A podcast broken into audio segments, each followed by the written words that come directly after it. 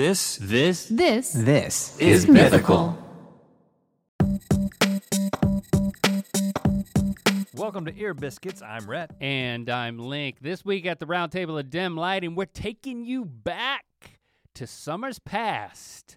We are going to ask the question and discuss how do you survive a summer job by talking about our own summer job experiences throughout the years. But we're not going to be talking about it because we talked about it years ago, and we're actually taking a short break, as we told you on the last episode, from weekly releases of new episodes. And we're doing three throwback episodes this week, next week, and the week after that. Mhm. Uh, in the first conversation, we're going all the way back to this is, is uh, episode 30 of uh, of Yeah. Ear Biscuits. So you may have missed this one. This is one of the ones that we threw in there.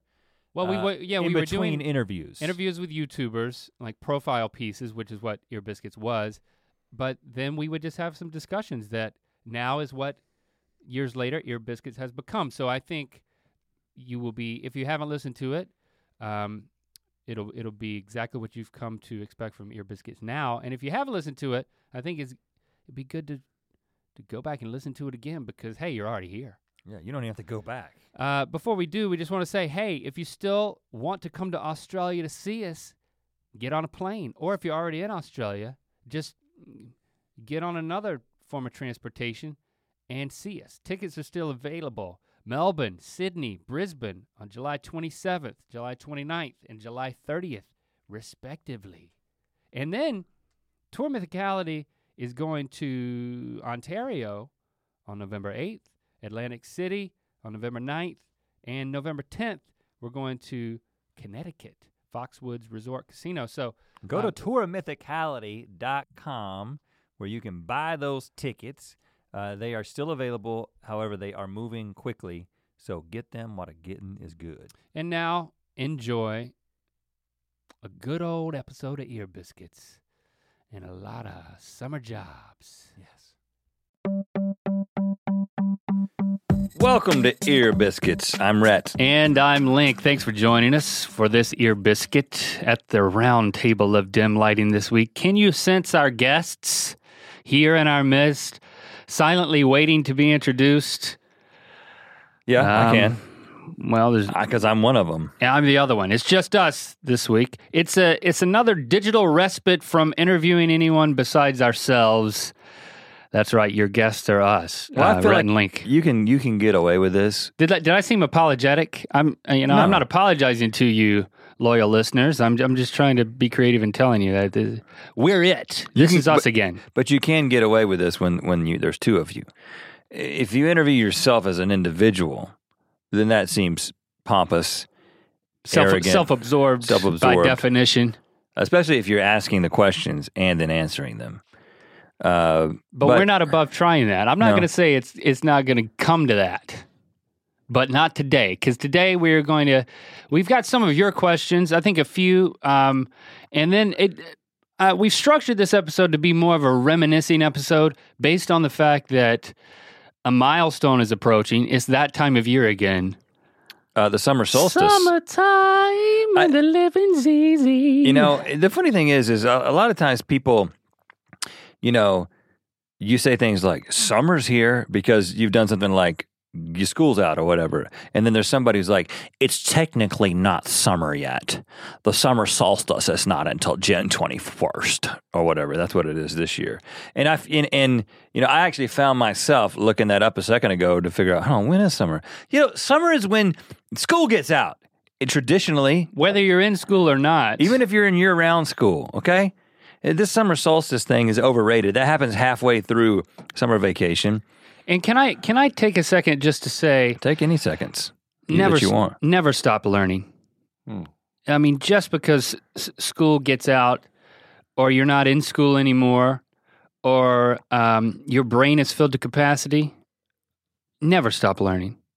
You know, it, it hurts my heart to hear you say that, that you stopped learning.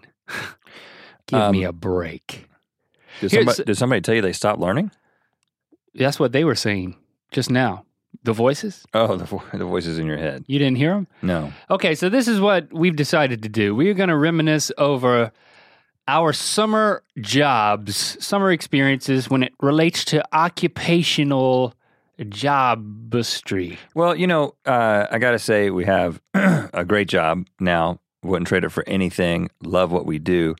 Uh, but it's definitely, you know, summer rolls around and what is it? It's just more of the same. I mean, we just keep on trucking. Uh, we, we keep making YouTube videos. We keep doing ear biscuits. Uh, we don't have the on and off again schedule that you have, you know, before you become an adult.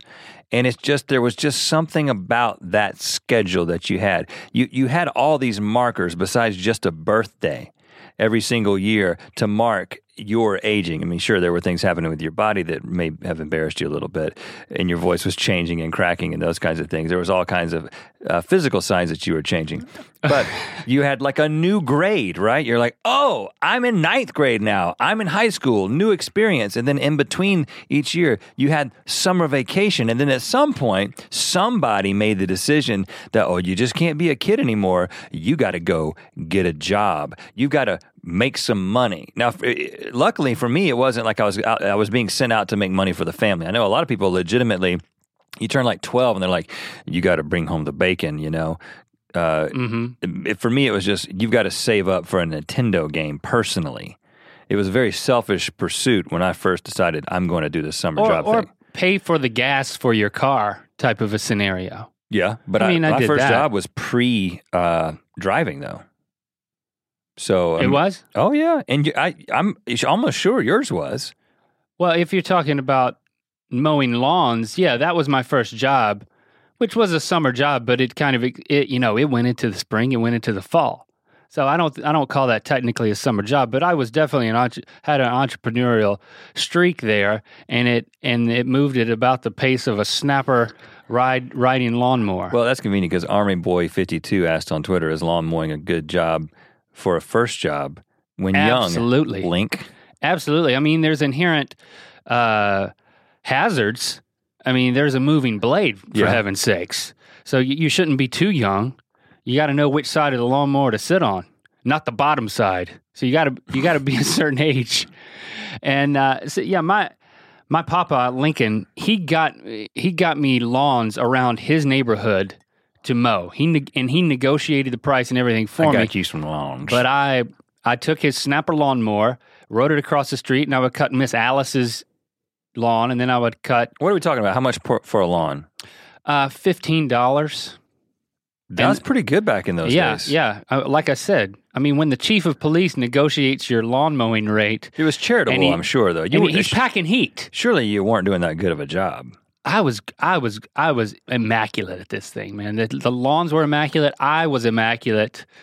Everything was Well, immaculate. I mean, I remember when my dad just tried to pass off mowing our lawn to me and my brother. You know, my brother's older, so he he was the first one to take over the job from my dad. But I remember my dad out there with me with a push mower. We didn't have a riding lawnmower; we had a push mower, and he we had a small lawn. he was trying to show me how to figure out where to mow next. He's like, okay, now see, I mowed right here, and now I'm going to mow the next strip. And, and I couldn't see the strip. I couldn't see where the grass had been mowed. He got so mad at me. He says, You can't see where the grass has been mowed. Uh, you know, and it's just like I think about how frustrated he was with me, and then and, and it help it helps me these days as I relate to my kids because I think we just can't see kids. They just don't see things like where the grass has been mowed, even though it seems so obvious. to us. Is But- that why you were held back a grade because you couldn't see where the I don't grass recall had? being. I was held back for height. Actually, no, I was put fourth. I skipped a grade because of height, not because of academic performance. Okay, so the lies cancel themselves out. Yeah, right. You neither went back or forwards in grades. But yeah, I mean, I would I my business expanded quickly. I had to drive this is before I had my driver's license. I drove that lawnmower across Main Street, Lillington to get to lawns on the other side of town. Like I, I, would, remember. I remember seeing you from time to time. most people would load the lawnmower up on the back of a truck and drive it to the places. Nah, I mean, the lawnmower is a form of transportation. It's I'm just going to take it. So I'm I'm going across like a intersection, yeah, big. Inter- I was at a stoplight on a lawnmower and every like week. twelve years old. Well, yeah, I mean, this is it's Lillington, North Carolina, though. It's not. The rules are different, at least at the time. and like I said, the chief of police negotiated all of these He deals for me. He didn't give you a police escort, did he? no, he didn't. Uh, but I did have a siren on the on the lawnmower. I did not. Um, my first job, I didn't get paid to mow the lawn from my from my family. I just did that on my own. But my first paid job was for Hartman and Hartman Chemical Company. Remember Hartman and Hartman? Yeah, H and H. Uh, Jerry Hartman. Jerry Hartman's company Yeah, in uh, outside of Buies Creek, North Carolina. it was a clandestine operation. Like he had a big warehouse behind his house, right? And I, it, it no, didn't- it wasn't behind his house. It and was a helipad. It was on the way to Benson. It was past Coats uh, on 27 on the way to Benson, and he just had a, a a big warehouse, and it was H and H. It was him and his brother, but I never saw his brother. It was just him and and and some other dude, and then who wasn't his brother, and then me for a few weeks. Uh, this job didn't last long. It was just like an introduction to what a job could be.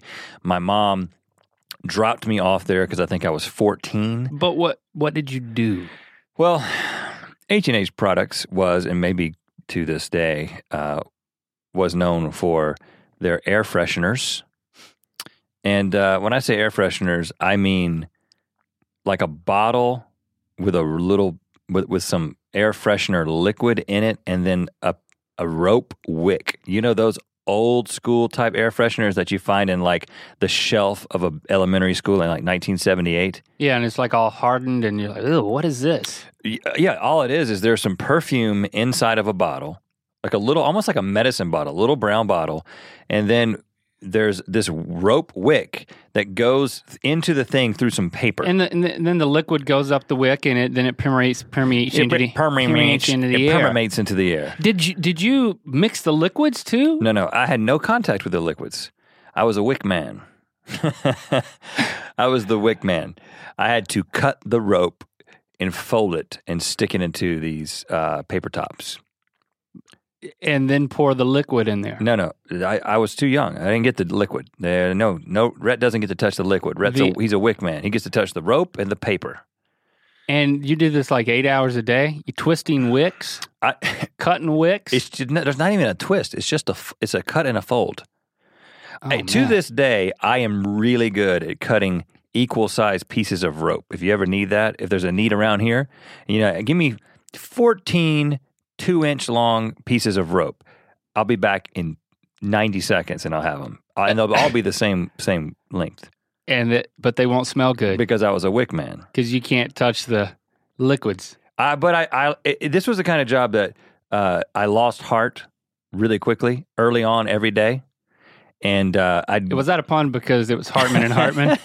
I would uh, I, I'd I'd do a few, and then Jerry would come back there, and I, and he'd catch me just sort of daydreaming. I mean, lots of daydreaming. like staring at the wall? oh yeah, I was a daydreamer, buddy.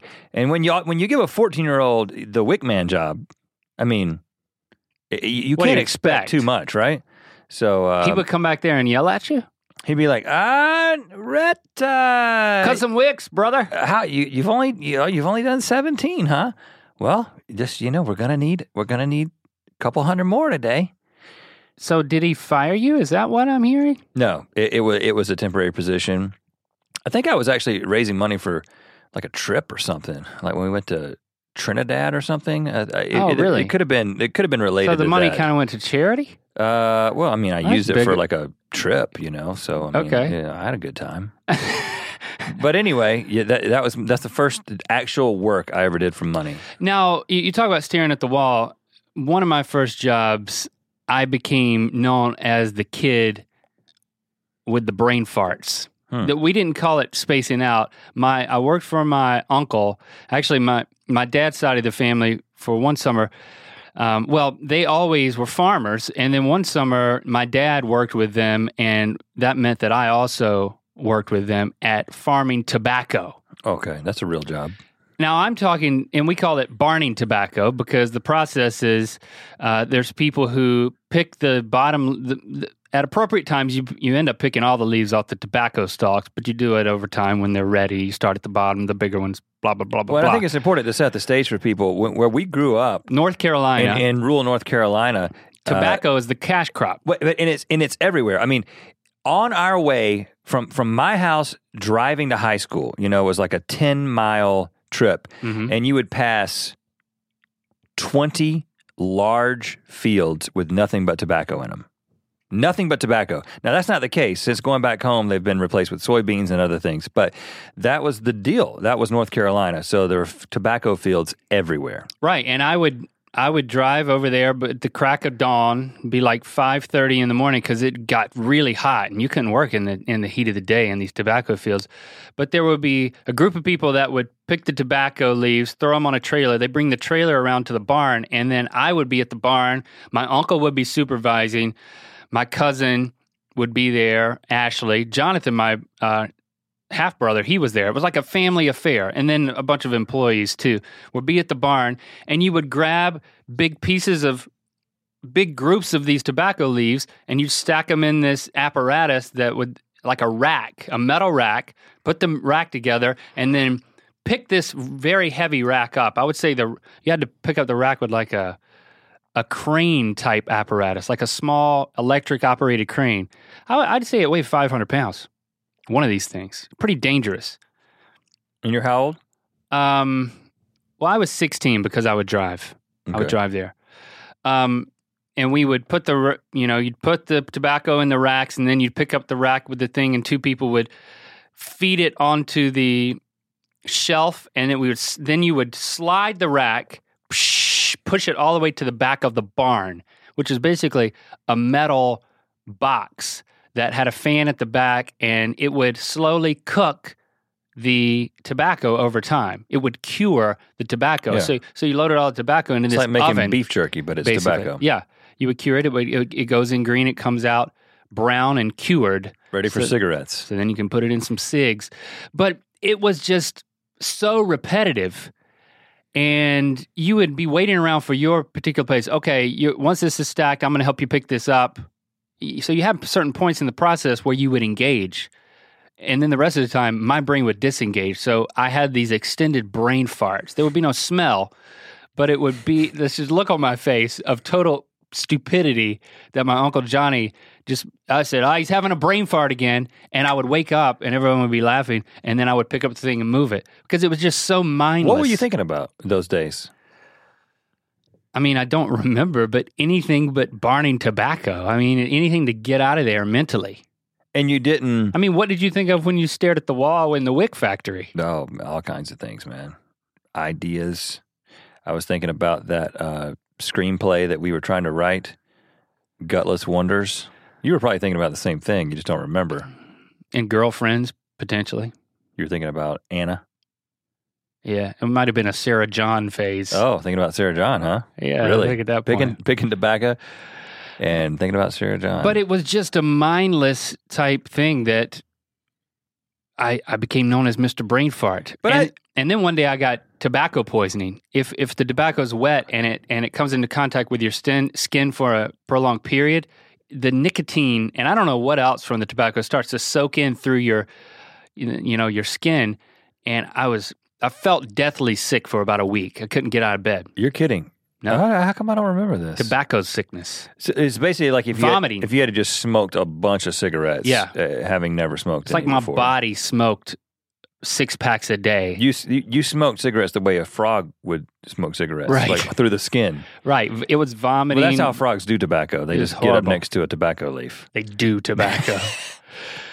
so that wa- I mean that was a that was a tough job. But I think it's you know, eh, you know, you got to take part in like a cultural moment in history. yeah, it is pretty cool to think. you know, in, in which tobacco was being grown as a huge cash crop in North Carolina, being made into cigarettes that everyone around us was smoking. Well, Mhm. th- that, by that point, people had a lot of people had stopped smoking by it's the fallen time. out of vogue a little bit. Uh, and and they were beginning to send a lot of it over to China, where everybody was smoking in China. That's what a lot of the farmers were doing. But it's just interesting that We're talking 1994. it just sounds archaic. It's like, yeah, I, I, I worked in tobacco fields. I'll never forget. I mean, you had to invent things to do in order to occupy yourself. And so, whenever we would take a break, my cousin Keith, who was a lot older, big guy, big beard, big belly, big everything, uh, he only wore shorts and like Teva sandals. And, Those are great for picking tobacco. And he made fun of me for being a soccer player. Oh yeah, you're a dork. You, And he was a- Umbros. He was a football player, like big, like linebacker type dude. He always make fun of me. He didn't call me brain fart. He just called me soccer player. And one soccer day he was player? like, it wasn't more creative. It didn't call you soccer boy or anything. not that I recall, You're a soccer player. but he was like, and one day he was like, man, uh, you think you need endurance and speed to run soccer? Man, me being a linebacker, I bet you right now I could beat you in a sprint to daddy's house. Uncle Ross, his dad. Is Keith still around somewhere? He's he's living, but I, I he's he's fine. He's not an Ear Biscuits listener. I, He's I- not. I don't think. And I and I'm I'm not the com- competitive type, but I'm like okay. And he, and so we go we go out to the dirt road in front of the barn that where we're barning tobacco, and he and he scrapes his scrapes his foot and draws a line, start Yeah. line. He's like, all right, and he said he tells my cousin Ashley, he's like, Ashley, I want you to count down from three, and then we're gonna go and I'm gonna show him what's what, And he's got on Tevas. What do you have on? like Sambas? tennis shoes and a, and shorts. I mean, it was it's it's, it's 110 degrees, and uh, I'm kind of nervous because, like I said, I don't like to compete, and like I was literally, if it wasn't so hot, I, I would have started sweating. My armpits, I, I was getting nervous. I was like, man, I guess I'm gonna try.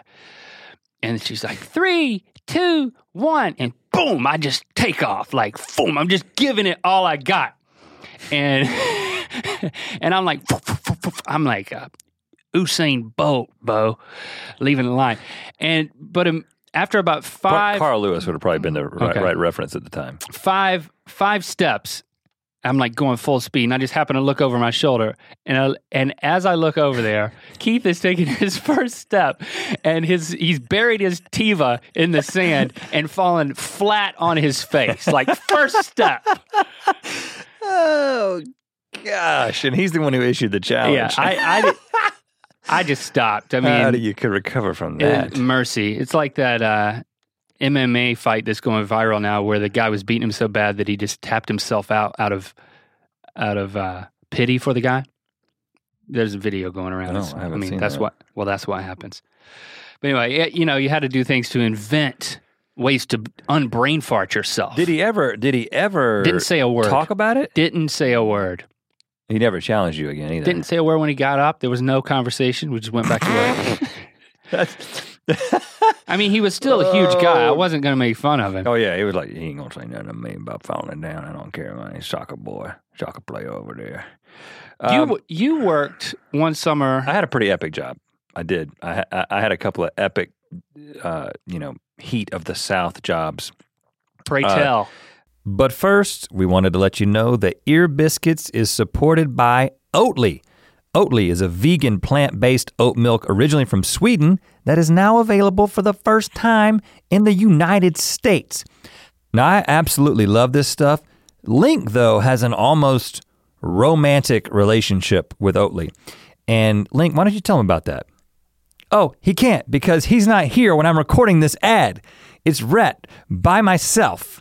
But I can tell you right now that if Link were here, he would be telling you just how amazing and life changing Oatly oat milk has been for him. But I don't think we should get ahead of ourselves here because, I mean, Oatly's just a small oat milk company from Sweden. They've been around for 25 years making simple, boring oat milk. Yes, it's really good, it's super sustainable, and Oatly actually invented oat milk. But guys, let's be realistic here. It's still just oat milk. And if a milk alternative made from oats is something that you'd consider, well, you should give Oatly a shot. And now, if you're not into the concept of oat milk, it's going to taste exactly like boring oat milk. But if you are into the concept of oat milk, if you really give yourself over to it, it's gonna taste like really, really great oat milk. I can tell you that because I gave myself over to Oatly oat milk and I'm not going back. Also, Oatly has a website. It's oatly.com, O A T L Y.com.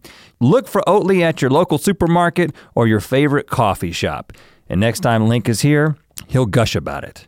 Ear Biscuits is also supported by Mattress Firm. Are you struggling to sleep? Many of you have told us that our voices soothe you and sometimes make you go to sleep. But maybe, and, and I'm going to get even more soothing than I normally do. And if my voice is not putting you to sleep right now, you may have a problem with your mattress. The fine people at Mattress Firm want to help you. Mattress Firm is here for you when you're looking for ways to improve your sleep beyond listening to soothing voices on podcasts. And they're not just mattress experts. They can help you build your bed from headboards to adjustable bases to sheets. They even have bedroom decor. They've got you covered, literally and figuratively. Plus, if you go to mattressfirm.com slash podcast, you can save 10% with the code podcast10. Mattress Firm also offers a 120-night sleep trial, so you can rest assured that you'll love your mattress or your money back. And they offer a 120-night low-price guarantee, so you know you paid the perfect price. They have more than 3,000 stores nationwide, so you're probably within walking distance of one right now, depending on how much you like walking. It also means they have the ability to offer you deals that nobody else can, and that's on top of the 10% savings you'll already cash in on. So go to mattressfirm.com slash podcast and start sleeping better tonight. Now on with the biscuit. The summer after my sophomore year in high school, I started working for Trent's dad, Frankie Hamilton, construction. hmm And, uh, you know, Frankie w- was a man who owned a lot of properties and was building a lot of homes. He, he had a construction business and then he had a lot of rental properties. He's sort of a, you know, a bigwig in the Lillington area. And uh, of course, we were good friends with his son, Trent, one of our best friends. Uh, did all kinds of stuff with Trent. Well, Trent was cool because he had everything. Oh, yeah, I mean, Frankie being so well off as a as a home builder, Trent was like the first guy with like the souped up computer with the internet. He was Chat the, rooms. he was the only guy with th- this thing called the internet Right. and his own like widescreen TV in his room and his own bathroom in his own bedroom. Well, and I remember him saying, you know, I'm going to be working for my dad this summer. And I was thinking, this seems like a good deal. You got, you know, Trent working for his dad. You know, he's not going to make him do that much. I'm in on this. He's probably going to pay us great because he's got all this money.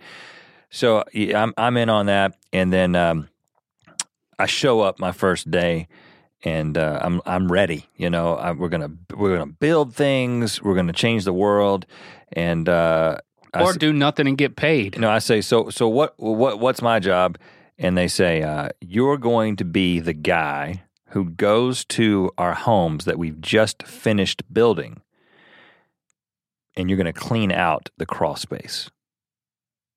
So let me just paint a picture here. Like literally the space that you have to crawl in under a house. yes, Hence crawl space. Yeah. So in North Carolina, very few people have basements, and I don't know what it's like where you come from, but in North Carolina and most of the South, you have the foundation of your house, and you've got this two to four foot area underneath the house, right? Now, as the house is being built, the construction workers usually just throw whatever it is that they have on their person when they finish their meal from McDonald's or they finish their Pepsi bottle with a bunch of chaw juice in it. That's tobacco juice. They just throw it into the foundation because they know that some dillweed named Rhett is going to be personally responsible for picking up every single piece of trash and then putting plastic down underneath the whole house. It's a conv- so the the foundation is just a convenient trash receptacle. I mean they they wouldn't like micturate in there or anything. Uh, I, I smelled urine from time to time. I did. Um, but I got to tell you, if I was already six foot five at the time, so I, you know, I'm a little over six six now, six six and a half. Um, I was already six five by the time I was 16 years old. That this is a large person to be going up under houses, and I and they were like, you got to watch for snakes under there because the snakes, the black snakes and the copperheads will get up under there. You know, never saw a snake, but spent the summer squeezing around in this cave-like place underneath houses totally dirty at the end of the day. It's one of those days where every single day I came home, I had those dirt boogers. You know what I'm saying? You've been Du- yeah, dust boogers. you just been uh, next to this dirt all day. I would get all this nasty trash, all the stuff that the construction workers had just thrown into the foundation. I would package it, package it up and put it into the convenient dumpster that was still on the site that they could have been using the whole time, but they didn't. Oh, and oh, then nice. I would roll out the plastic, the, well, the where vapor was barrier. Trent? That summer, Trent was off um, doing stuff on the rental properties. So that summer, we didn't spend a lot of time together. Okay, that was uh, that was a difficult that, that was a difficult job, but the next summer rolls around, and I'm like, okay, I'm going to go back and work for Frankie. I, I, I don't remember all the details, but I know, know that I had worked it out with Trent that I wasn't going to do that same job. And and Trent said, no, no, you know what we're doing this summer? Me and you and Mr. Fred are building a house. I'm like, what? He says, yeah, me and you, two 17 year olds, and Mr. Fred, a 65 year old man, are built, the three of us are framing a home. He was like, yeah, okay, so out there in Lillington, there Sounds was, above your pay grade. oh, you think? I, I had barely swung a hammer. And so th- I'm not, th- it almost seems like I'm making this up, but I'm not making it up. So we show up and there's a foundation, and this is a like a ranch style home, uh, two bedroom, smaller home hmm and uh, kind of about like the, the size of the house that you grew up in in, in Buies Creek over there. So like you know that Two si- bedroom carport that situation. size home. And uh, he says, "Okay, here's I've got the blueprints. So this is how I, I don't know how home building works now, but the way it worked. You never even built with Legos as a kid. No, uh, well, I, I did a little bit of Tinker Lego. toys. Yeah, that kind of thing. He- Mr. Fred says, All right, here are the blueprints. There's the wood. Let's go. And we look at the blueprints and we start building the walls. He's like, Here's how you build a wall. You take, you put a, uh two by four on the ground and then you nail it together and then you do this and you do this. And, and all right, now let's lift it up. Hmm. And now I'm going to na- nail it into the foundation. And uh, the whole summer, we just every day we just showed up at this site. And at what point did it all fall in on itself? Well, there was one moment where we got to a place where the blueprints became uh, became a factor.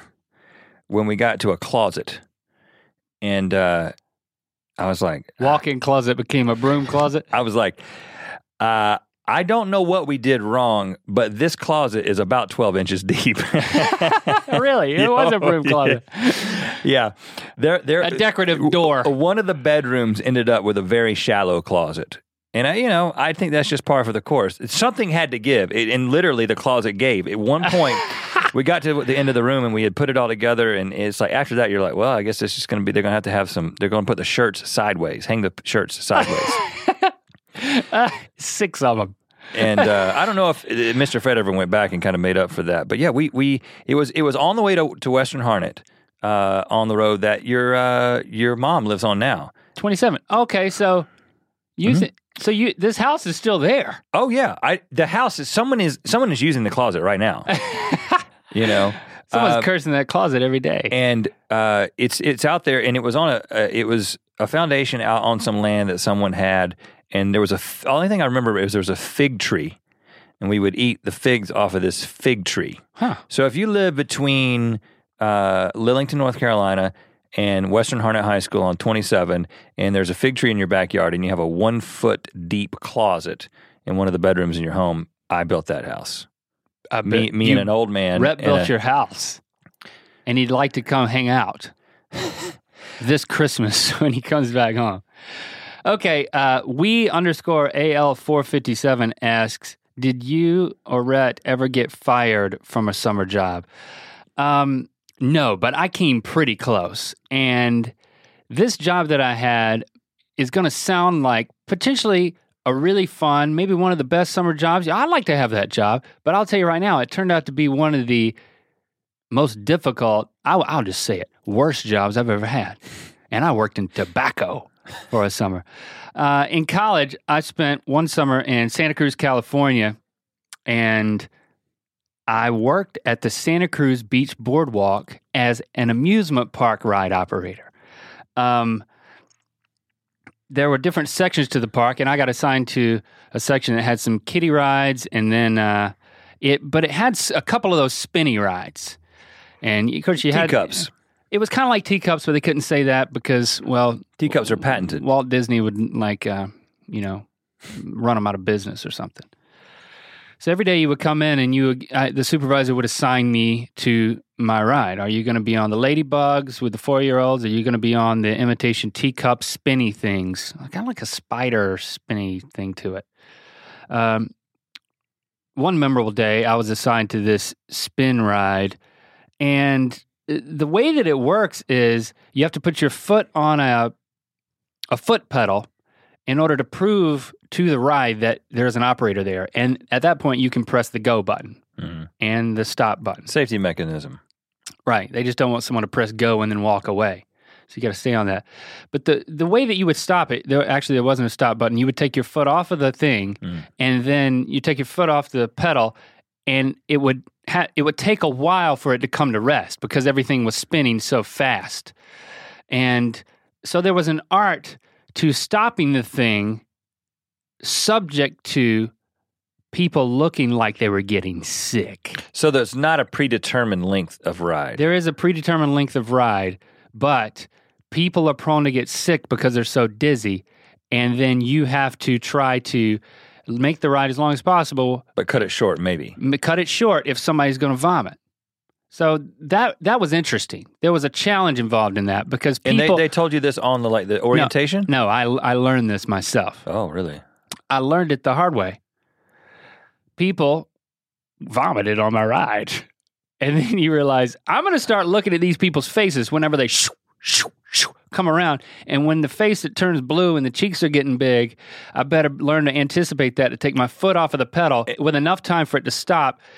And and so they can get off and vomit in the bushes. Now, did were you, when someone vomited on the ride? Are you personally responsible for cleaning it up, or is there like a dude, the vomit man, Nope, it was me. And they had your a sawdust repository? Had, had a rolled up garden hose. So this dude is vomiting. I Oh, can't man. stop the ride. People start vomiting. You take your foot off the pedal, and it's still spinning. Oh gosh! And then when he gets on somebody else, they vomit. No, In the movies, at least. this particular no, this particular time, just that one guy. I think a, the girl when it stopped, she got off, ran, and vomited in the bushes. But you know, I have to say, okay. I turned to everyone waiting in line. I'm like, I'm sorry, this ride is now closed. I put up the sign. All the people in line go away. They don't want to get on the ride anyway at this point. And then I have to get the garden hose and just start hosing down everything, Hmm. hosing the the vomit off of everything. Oh gosh! And it just so happened that there was a a hot dog stand right next door to my ride, which is stupid.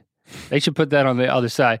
Not only because people eat and then get sick, but because the it turns out that the diameter of the hot dog is slightly larger than the diameter of the drain holes in the bottom of the teacups. Mm.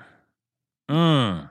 Meaning I had to garden hose everything out, And then I was the left with just nice bite-sized chunks of hot dog. That's somebody that who's swallowing a hot dog pretty quickly. I mean, That's how you eat a hot dog. You just bite it, bite it, bite it, swallow, swallow, I, swallow. I do. I That's do. what he did. But I'm well trained. I mean, I, I can eat hot dogs really quickly. I mean, but- I was spraying the the the water pressure. Like I was really trying to get it to go down in that drainage hole, and I couldn't get him to go through there. I had to scoop him out. rubber glove.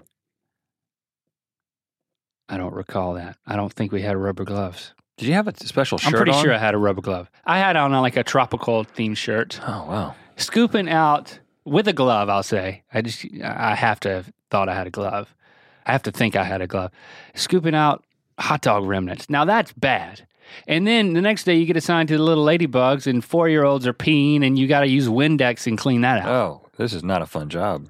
So, and then you're not talking to anybody. People don't want to talk to you; they just want to get on the rides, and so it's kind of What this miserable existence. I mean, there's cute girls at th- theme parks. there was That's there when you got that- you got to perk up a little bit.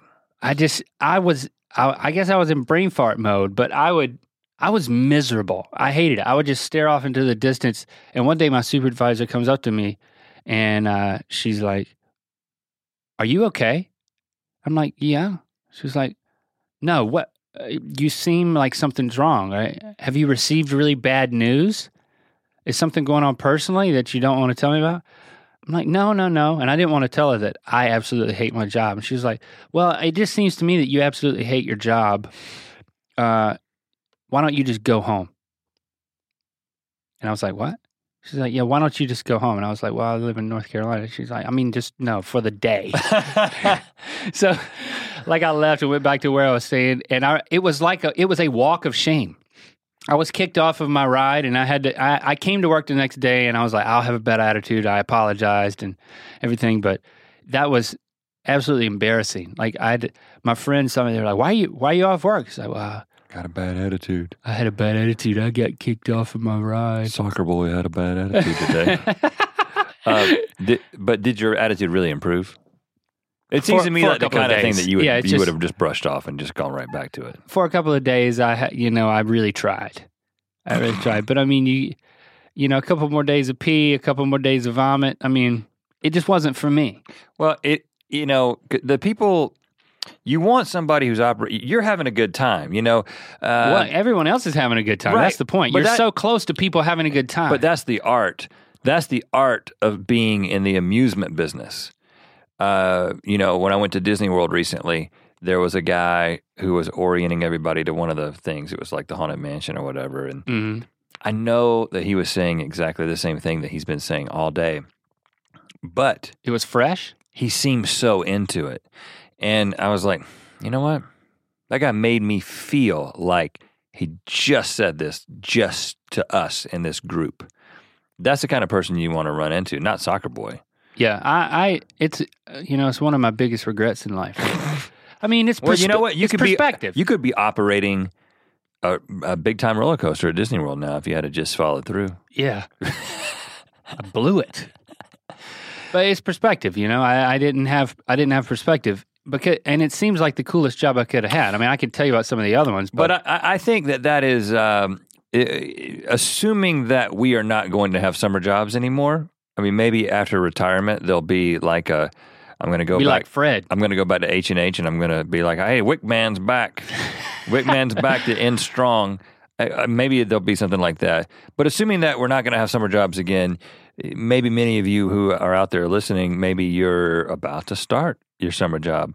I think the thing is, is that It's what you make it. there's a 99.9% chance that the job that you're about to go do this summer will have absolutely nothing to do with the job that you're going to do in your life, you know, your career.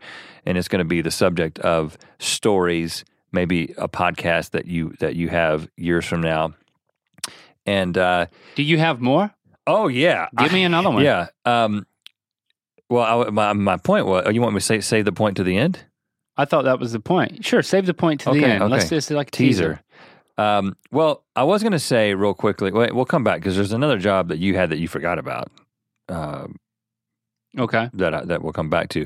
But I'd say uh, my first job where I was in corporate America, so to speak, um, even though it wasn't really corporate, it was a government job, was working for the Department of Transportation. Oh yeah. So every summer, uh, while I was in school at NC State University, my summer job was to work at the DOT. Uh, so the Department of Transportation, you know, it's a, it's a big government organization in uh, the, every state, and in North Carolina, there were a number of divisions, but I was in the pavement management division. It's, it's exciting as it sounds. Just by virtue of being a civil engineering major. Well, uh, actually, what ended up happening is my dad ran into the guy who was the head of this division at some golfing event or something, and uh, he was like, "Oh yeah, my son's majoring in civil engineering." He was like, "Well, tell him to." Tell him to apply for a job up with us in our department. We we have a- dreams come true. we have a number of uh, students uh, from uh, NC State University that come in and help us out every summer in the pavement management unit. pavement management. So What does that mean? well, first, I was hoping that it meant I got to be the guy who held the slow stop sign out on the street because every time I see that guy, I wish I could I could do his job just for you know a summer. Um, I mean, the guy he all he got to do talk about brain farts. I mean, this is a job where you you you are very tempted to have brain farts, but brain farts could lead to people dying Head-on collisions. you know, you, if you it's either slow or stop, and you better know which one it is. But it wasn't an outside job. I didn't. Get, I never wore an orange vest. I never wore a hard hat. Uh, it was an office job. It was a desk job in a cubicle. And what the pavement management division was responsible for was determining which sections of road throughout the state needed maintenance Of course. it's basically just determining priority of, of, of roads, right? And so there's a few things that contributed to, to priority. How many people travel on this road, how bad the conditions are. Really, that's the main two things, right? How bad is it and how uh, important is the road? So I don't know why this wasn't something that I mean. I'm sure today this is the kind of thing that they just have the map of all of North Carolina in a computer. You think? But in uh, 1998, I'm sure it was in a computer somewhere, but I never saw the computer. All I saw were these huge three foot by four foot maps of the entire state. Now, I'm not kidding, three feet by four feet. This is a large map that barely fits onto a desk. Yeah.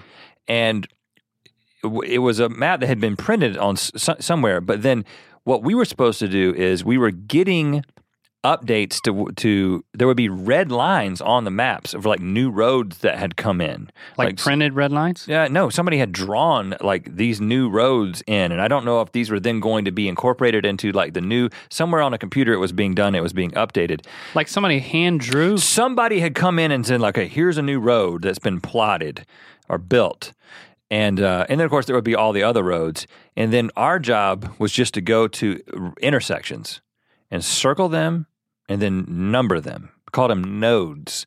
So the way that you reference any section of road in North Carolina is you say it is node 4483 to 4482. That's a section of road. And so that's classified uh, as a section of road and then it's prioritized. So if you missed one, did you have to go back and erase all the nodes and then renumber them? 4483, 4484? It was so it was so. First of all, it was the most boring thing. It was worse than Wickman. It, it was worse than wicking the the air fresheners. And there were thirteen of us doing it. All on one map.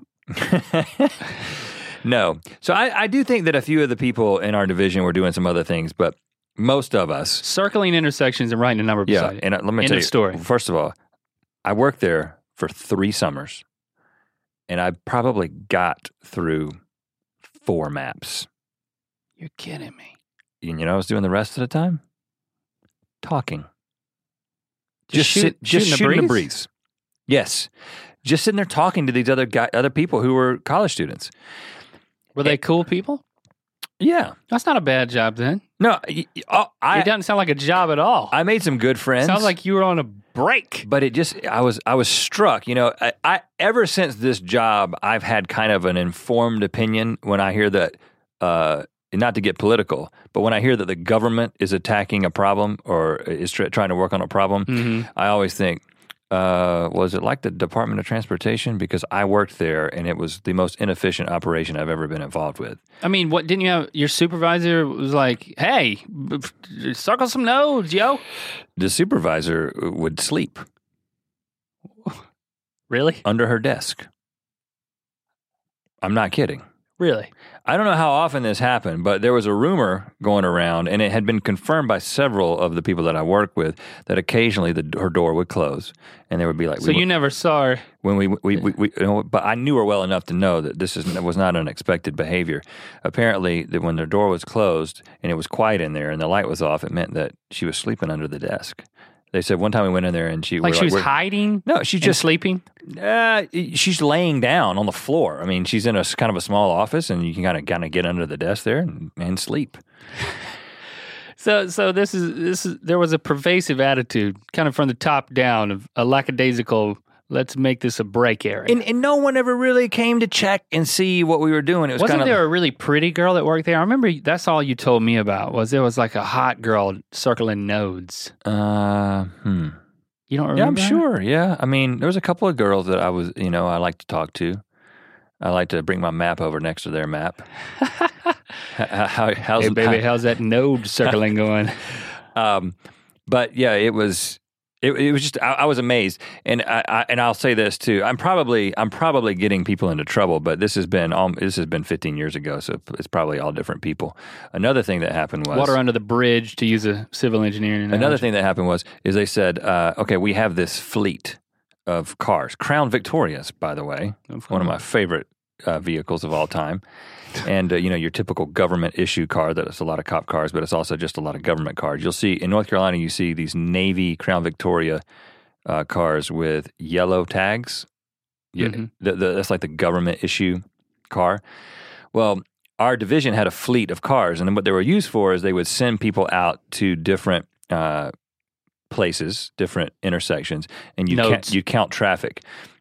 That's how you that you Now that sounds like fun. That's a piece of data that goes into the system that lets us know what road needs to be worked on. Because if you're like, okay, this certain section from node X to node Y, Okay, you're losing me. Did you ride in the Crown, Crown Victoria? I'm just saying, you people go out and count traffic with little clickers. Did you do that? No, I did not count traffic. But what they said is, in order to justify us keeping a certain number of Crown Vics or Ford F 150 pickup trucks in our fleet, we have to log a certain number of miles Oh, on no. the vehicles. Please. And so they were like, go out and drive around the Beltline. Really? So I would get just to rack just to put miles, on the it. odometer. So I would just go out. I would take the Ford F one fifty or the Crown Vic along with another guy, and we would just drive around the Beltline around Raleigh. just Yeah, again, just like shooting it, the like it was a NASCAR race. yeah, Really? yeah, just driving. I mean, it's not it's, it's not a bad job. That's a that's a pretty good job. Professional. I was a professional driver for the DOT. Your tax dollars at work. I was an odometer spinner. What what's the job that you told me that I forgot about? Um, chicken houses. Well, I'm not. I didn't work in the chicken houses. I worked around, like Uncle Johnny had some chicken houses, and I worked around there. Oh, But here's here's what it was. but you told me about the chicken pit. Oh yeah, they had. A, I mean, I was around them, but the tobacco fields were around there. Oh, that was a that and was a cousin s- Keith was okay. there, and he was, you know, he he liked to be mean to the chickens. That's as far as I'm going to go. Okay, he thought it was funny, but it was cruel, and it was. I'd rather not bring it up or continue to talk about it. But there there was one summer when I didn't work for my family, and I worked for Will Thomas's family, Oh yeah. and they had a lot of pig houses. What are Oh. they called? Pig farm. And it was these big, long, you know, uh, barns full of pigs. And what I had heard uh, was I knew I was assigned to work with him because Will was gone that summer. So Will's like, hey, can you do my job with my family and m- make some scratch? And so I first day I went and met his his uh actually his uncle's name was Keith. Different guy, uh, pig farmer. And I w- I had heard that, you know, they they uh they make the pigs. They well, they don't make the pigs. They inseminate the pigs. Yeah, you okay. have, you for some reason you have to do it for them. yeah, yeah. You have to, like, you have to take matters into your own hands, Literally. so to speak. Um, and I was. That's all I was thinking about was okay. If I work in this pig farm, am I going to have to do this? This is going to. I can't do this. How I'm am I? out. How am I going to tell uh, Will's uncle Keith that I'm just. I just can't. I cannot do this. I can't. I can't be here for this. And I get up Give there the- and give I, the pig I, some I meet him that I meet him that day and big strapping man, big beard, and he he comes out front and he meets me. Really nice guy. He's like, Link, thank you for taking Will's position here this summer while he's away. Um, but I got to break it to you. Uh, we don't need you here at the pig farm. And my heart like leaps for joy. He's like, I need you to go with my brother um, to um, to secure lands for so that the ATVs don't get on the Carolina Power and Light property. So for the for the rest of the summer, I rode around and we would drive for like four hours, and I would just fall asleep in the passenger seat. And we get out Extended brain fart. with yeah with this this cable cabling that was about two inches in diameter, and we would cut it with torches, wrap it around trees where people were taking four wheelers into the woods on the private land in order to keep the ATVs and the four wheelers out of uh, private property. Exciting stuff. It was it was uh it was riveting. Did you ever run into a four, uh, you know, somebody on a four wheeler who wanted in? No, we we didn't have any um, uh, altercations, but we had to go down one time and clean up all this trash off of the land. And someone had dumped literally about over time about 400 old televisions Oh, on this jackpot. private private property. I mean, back out there in you know in the in the sticks, people would just make any old piece of land a landfill Oh yeah. and CP&L wanted to clean it up, and the the the glass on the front of these televisions can get as much as an like half inch thick or more. Mhm. And but then they would dump them out, and so it would be this shattered glass that would be thick, and I had to pick it all up using like trash picker uppers and uh, just with my hands cut my hands a lot, right, on that one. But that that was not a good job either. Oh, but you, I- you didn't. But there's no like epic. Uh, I went to the emergency room. I lost a finger. No, I, as you can see, I still have all my fingers, but I didn't have to mate pigs artificially. So well, you know- anything's better But than you, you, that. you know what happened there. He, you were originally slated to be the the the, the man, the man, he- the man handler. but he saw it in my he eyes. saw it in your eyes. He was like, I can't put this kid I can't through do it I'm going to put him out on the trail. Um, you know, uh, there is one other job that is the only job that I can think of on all of our summer jobs that we actually did together. You think about the grok. Yeah. Now, th- I so this was probably our first job ever because this is this, basically before we got summer jobs in the summer. We were on opposite ends of Buies Creek. We would ride our bikes to the middle of town in Campbell University, in the middle of Buies Creek, and there was a little um, grocery store called the Grok on Yeah. the edge of town. It's not there anymore. It's Since been torn down. But that was kind of our halfway point, roughly our meeting spot when riding our bikes to meet up. We'd meet there. We'd play pinball. There was a Gilligan's Island pinball machine there, Mm-hmm. and then we would we'd go on our summer escapades out around Buies Creek for the rest of the day. But we got to know the guy And he was a he was a very creepy, creepy dude who ran the garage. who ran yeah. the Grok uh, back then. Uh, probably he's probably forty years old. And he's like, "Hey boys, you want a job?" Well, he looked like a, a character off of The Simpsons. You know, he had a, he, he's kind of swarthy, Yeah, like a pirate. and uh, and he actually did, he sounded like he wasn't from around there. He- Oh, it's like this. Was he like this? no, it was, was he little- it was like little- this? It was a little bit like this. It was like I'm not from around here. I'm from The Simpsons. Hey boys, would you like to? Would you like to make some scratch? He was Krusty the Clown. No, and uh, he did say, "Hey guys, um, I'll uh, I'll pay you to sort baseball cards." And I do think this is pre H and H. I think this is the, this is the first job ever. Uh, but this was there's no contract, and it was probably a violation of child labor laws because we were probably 12, 13 years old. But- Baseball cards were a big deal. He would. They were on display out there, and people, all the, I guess, like grade school and high school kids would come in for like different camps at Campbell, and they would come over and buy baseball cards. But in order to know if you had a whole set, you had to you had to order them by number to be able to sell a complete set. And that's what he said. Do you want to order baseball cards? Literally, just take piles of baseball cards and order them by number up and I mean a set could have 150 cards and then you would start over and build a new set so he could sell it. He's like, I'll give you a dollar an hour. A dollar an hour each. It wasn't fifty cents each. It was a dollar. an And we said each. yes, we did it. We like never told our parents that we like ha- that's what we were doing.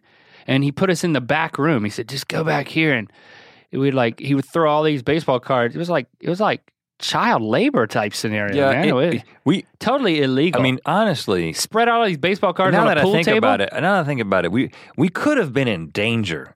And you know, we we didn't. No adults knew where we were. We were just like this guy that we buy clearly Canadian from and play the pinball machine in this little weird grocery store. It's got us in the back room sorting Shit. baseball cards. I mean, it, it, we weren't. Nothing ever happened. No, and, and he, and he never came back there. I mean, there were some some uh, magazines stuffed in the in the pool table that gave us quite an education on the uh, human anatomy. Yeah, that But- uh, seriously expanded uh, our perspective. But other than that, I mean, it was hey, I, give me my dollar or my five dollars. And we only we only did that for a, for I'd say a couple of weeks or so. But you know that's the only time we ever worked together until we reunited. Yeah, and, that was our first entre- the entrepreneurial spirit. The seed was was planted at that yeah, point. we could have become expert baseball cards. Uh, I was going to say smugglers, but sorters. Uh, but we moved on to other things. Now, I, I should say that my dominant summer job, uh, I I have to tell this one, you know, just Okay, because this is the one I did the most. My dad, he did work um, on the tobacco farm that one that one summer, but um, for most of his life, even even now, he is a house painter and uh, carpenter and tile artiste kind of a guy. He's got uh, multiple employees working for him now, but for many summers, I was expected to be his right hand man. So I was always painting with my dad, and it was always very frustrating because my dad would do this thing to where he wouldn't, um, he would give directives like a mime. Like he, it's like he would be telling me to do something, and then all of a sudden, all the words would get jumbled up, and he'd just be like, and then he would it would wouldn't be English, and he would start pointing and gesturing, and expecting me to understand. I want you to take this specific color, mix it with this specific color, um, go up this ladder, and only paint the front of the trim. Like he would communicate all of that with hand just signals with hand signals and grunts. and grunts just because and I don't know why. And I don't think he real, realized it was happening. It was it was it seemed very obvious to him what he was communicating and I would it was Oh, just really? very frustrating. Oh, okay. And and so what has happened is I now do this, right? all the time. Not all the time. No, I would say that it is not. It is not uncommon, especially especially if there's something uh, physical, like we're moving something or building something, And there's like some sort of tension. and, and yeah, and and you're just like, and you do you do the same thing. It's mind blowing. Yeah. And it's extremely frustrating for the mumbling, grunting, and moving of hands, and then extreme frustration when I, I or anybody else who's in the room doesn't know what you're talking about, and I'm like, hold on, you haven't said anything. but mentally I've uh, hand wise I've said you, a lot. you, you inherited that. Yeah, I mean, and it, and I don't think I learned it. I do think it is a genetic thing uh, at a certain A stress disorder level. is probably the Certain correct. stress level, but the you know the funny thing, I worked for him for all those summers, and it, it was fine except for the pointing. And we, you know, I would eventually figure it out, and I would do the right thing. But when I was in, let's see, after I was married, there was a, there was like this career transition thing happening. There was this one summer where for a few months, I wasn't working as an engineer, and eventually they hired me back as a contractor, kind of to like uh, bridge the gap between my like career transition. But there was a point there where I called up my dad and I was like, "Dad, I, I just don't have anything to do. Can I can I come back and help you?" And I wasn't I wasn't a high school student. I wasn't a college student. I was a grown man with a wife, and like I just left an engineering job, and I'm back working with my dad, uh, painting houses, and he was he was doing some more intricate tile work then. So he would teach me how to do the tile work. So I would go outside and cut the tiles to fit. And of course, he would tell me how to cut the tiles using only hand gestures. and it, I mean, he's not a mute. I mean, he can speak just like me, just like normal. But whenever it gets really frustrating, it, it has to go to the hand signals.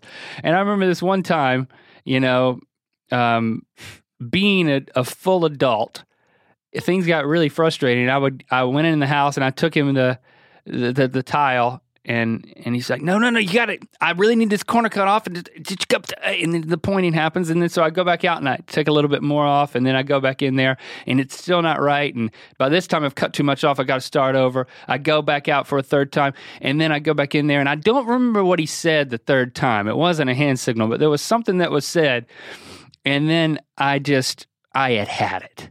Like I could not get this piece of tile cut how he wanted it. No amount of hand signals or words could help me understand what I needed to do. And I don't remember exactly what he said, but it was like the it was kind of harsh and I I backed away slowly, basically ran outside and I was going to cut the tile again and I started crying. My dad, I was a full-grown adult, Oh man, married, made you cry. and I I was so frustrated that I was like crying in the front yard of this house in Lillington. Did you tell him? Um, I don't remember exactly what happened. Uh, we did talk about it afterward, but it was that awkward moment of like, I'm so upset, I'm crying, and then I'm so embarrassed, I'm crying, and then boy, this is funny, and I was kind of laughing at myself. And then you know we we stopped for a break and like we're eating our oatmeal cookies and you know drinking our Mountain Dew like we like like we always do Like painters do. like painters do. And uh, we did have a conversation about it and cleared the air, and it was it was a good experience. Like, Dad, uh, I, I need you to use your words. It's like, well, that's what we used to say to. I need you to- we say that to my children now. Use your words. It was just so frustrating at that particular moment, and I don't th- and I think I'm certain that I contributed to the frustration. Probably deserved Well, it's most two of it. signal talkers ta- trying to trying to communicate with each other. It's probably what you don't realize is that you were also you were like three three minutes into a signal only conversation, there's not a whole lot that can be communicated unless you actually know American Sign Language or any other sign language. Yeah, Okay. so I mean that's uh, that's the last time I've that's the last time I've cried. it's not. I don't believe that. Um, That's that. So that's my defining summer job moment. Yeah, and now well- you can finish what your application that you were teasing to. Well, I was going to say, you know, um, you're doing this job. If I could go, if I, if I could go back and talk to myself, I would do anything differently. I think I probably would have like stood up and questioned a few things in the DOT. that that's Uh-huh. that's one thing I, I might go back and do and be like, on, should we be driving the cars around the belt line? Uh, and maybe we should be working more efficiently. Um, but you're doing something like folding a rope and making a wick or standing there waiting for tobacco to be shipped to China or whatever is going to happen with it. Uh, or or cleaning up hot dog chunks. I would just say if there's any way at all possible that you can just be engaged. You know, I think the story here is that neither one of we were just kind of along for the ride, right? It was just like a brain fart waiting to happen. So you're like holding the brain fart. a daydream waiting to happen. I, one of the things I'm trying to teach my kids now is just I just remember how like not present I was. Mhm, And so mhm. I was just kind of always off somewhere and just didn't care about much stuff. And maybe it's just I think it's just something you have to kind of come into.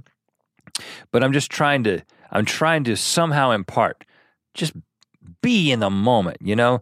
Like if you have an opportunity to do something, just do it and do it right and do it well and take some pride in it because you don't want to get sent home from the boardwalk, you know? You don't want Jerry Hartman to come in there and uh, question how many wicks you've been through. or you don't want to be brought to tears as a 22 year old by your father. Right. And if your cousin Keith challenges you to a race, don't hesitate. Run the race. And when he falls down on his face after taking one step, don't turn around. Keep going. Keep going. Keep running. Run to the run to daddy's house. and then Be the first one back for lunch. and then then point and laugh at him. I didn't say that. Like kick dirt in his face. Well, maybe if, if some dirt accidentally gets on his face as you're running, uh, like Carl Lewis to Daddy's house, so be it. I, I don't really know what my application is, but it's just you know, and, you know, and, and if an older swarthy gentleman asks you to sort baseball cards for a dollar an hour in the back room of a creepy grocery store, say no, or just at least at least say, well, dollar fifty. and don't look at the magazines that are stuffed into the pool table pockets. Stay away from those. Mm-hmm. No good can come from that. Okay. But a lot of good came from this ear biscuit. I feel like I've reconnected with my youth and with my summertime, summertime, some, some, summertime feelings. I'm thinking Uh, about getting a summer job on the side now. Now that we've talked about this, Let's do it, man. I'll uh, I'll sort some ca- baseball cards. if I had to go back and do one, one of those jobs, I'd build another house. I'd like to go back and do that again. I'd get the closet right this time. Thanks for hanging out with us in this ear biscuit. Leave us a review on the iTunes. That's helpful. Also, hashtag ear biscuits us and let us know what you think about this particular episode. Uh, tweet at us. Listen to you next week. Or you to us. You, you know what I'm trying to say.